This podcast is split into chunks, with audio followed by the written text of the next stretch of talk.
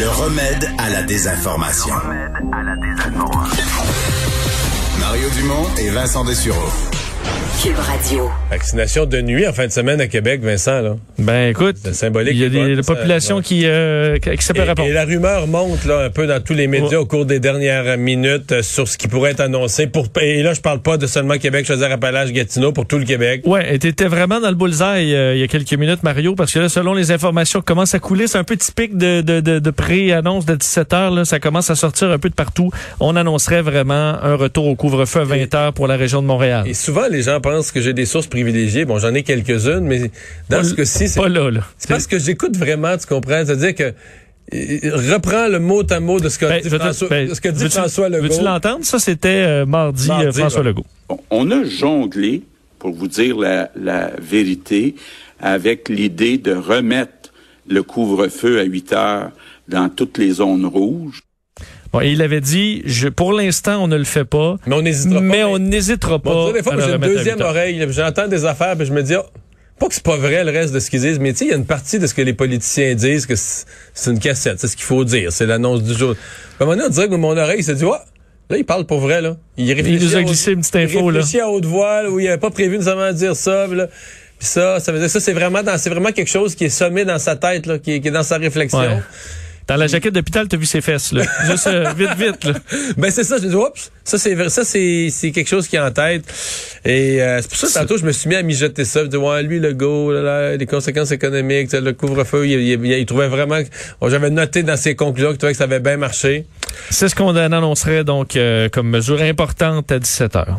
Sauf que le couvre-feu va être avant le coucher du soleil dans quelques jours là avec les, Ouais, les là, soleils ça, va commencer à être difficile, ouais. Tard, euh, ben parlons euh, des hôpitaux de des hôpitaux hors Montréal qui sont à risque. là. ce sont les modélisations de l'INES. Ouais, faut quand même mettre un bémol là, sur les chiffres au- qui sont dévoilés par l'INES parce que ça ne calcule pas euh, les, les nouvelles mesures qui ont été ajoutées, entre autres pour la capitale nationale, l'Outaouais, Chaudière-Appalaches.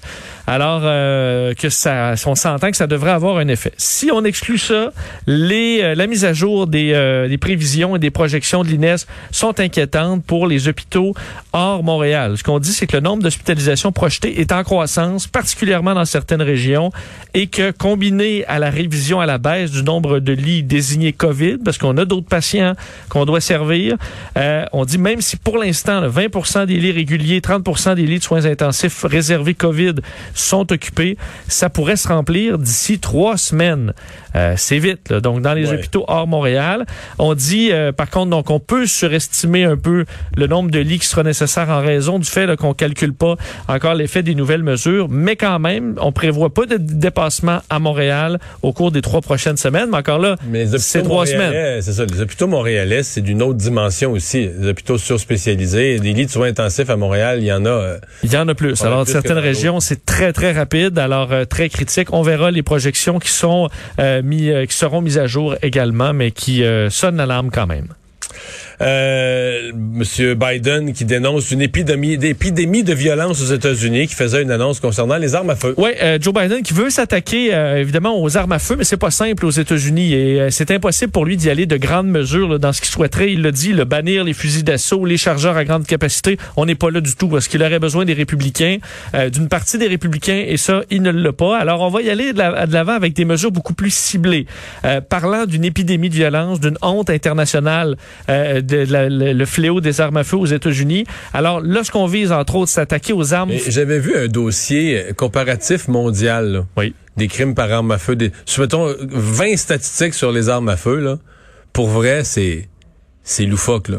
Je veux dire, dans, dans, dans les catégories, mettons, mettons dans presque toutes les catégories, là, sais, mettons, la, mettons, tu mets ça sur des, des tableaux euh, à barre, là, un histogramme. Là. Oui, ils sont ailleurs. Dans Ben un oui, ils sont complètement ailleurs. T'as tous les autres pays, mettons le deuxième, le troisième, quatrième, c'est des petits, petits, petites barres, là. Tu sais, là, t'as le deuxième, troisième, quatrième, cinquième, sixième, sept, huitième pays. Puis le premier, les États-Unis, la barre est... Va euh, Elle est dans 20 le fois plus haute, elle 30 fait fois plus haute. page.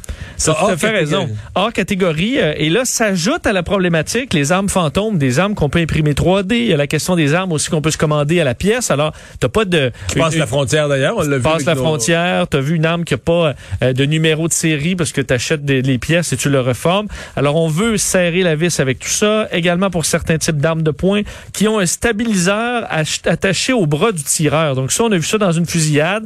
Mais tu sais, on s'entend... ça contrôle très peu les armes à feu. là. T'enlèves en quelque sorte, t'interdis, tu as fait raison, un guidi. Et on lance un rapport général sur le trafic d'armes à feu aux États-Unis. Mais euh, c'est quand même bien mince. Il nomme aussi euh, David Shipman, un partisan là, du, du- du durcissement des lois sur les armes, à la tête de l'agence fédérale euh, qui régule les armes à feu. Alors on va aller de l'avant un peu, mais on peut pas faire de grandes réformes malheureusement aux États-Unis. Finalement, Une petite nouvelle amusante, ou, je sais pas si on doit dire amusante, in- intrigante, c'est Ouais. le bon mot. Un automobiliste arrêté avec un bizarre de copilote. Ouais, un Suisse arrêté dans le nord-est de l'Espagne dans les dernières heures après avoir conduit 30 km dans une longue poursuite policière à contresens sur l'autoroute avec un cadavre sur le siège passager. Ce qui aurait été son conjoint. C'est du moins les pistes présentement étudiées par les policiers. Ça m'amenait parce que lui, c'est un homme de 66 ans, conduisait vers la France, mais arrivait à un point de contrôle au passage de la frontière. Alors, il a fait demi-tour et parti en sens inverse en Suisse évidemment suivi par les policiers, aurait ignoré sur plusieurs kilomètres euh, les signes des agents et finalement, en sortant vers une route, locale, a fait un accident et on s'est rendu compte qu'il y avait un cadavre, mais pas à- qui est pas mort dans l'accident, qui était mort avant. Euh, alors c'est évidemment, pas y c'est pas un meurtre, là. non, parce qu'on ben, on dit il y a pas ça je pensais que ça aurait pu être quelque chose comme, comme ça. ben, on dit il n'y a pas d'indice criminel euh, sur le décès. Puis ça me faisait penser à cette histoire en 2019 au Québec. Là, tu te souviens qu'il y avait un, un- quelqu'un qui est passé là avec un, un homme mort aux douanes? On s'était rendu compte par la suite que l'homme était visiblement mort dans le trajet. Tout simplement, euh, on le pensait peut-être endormi.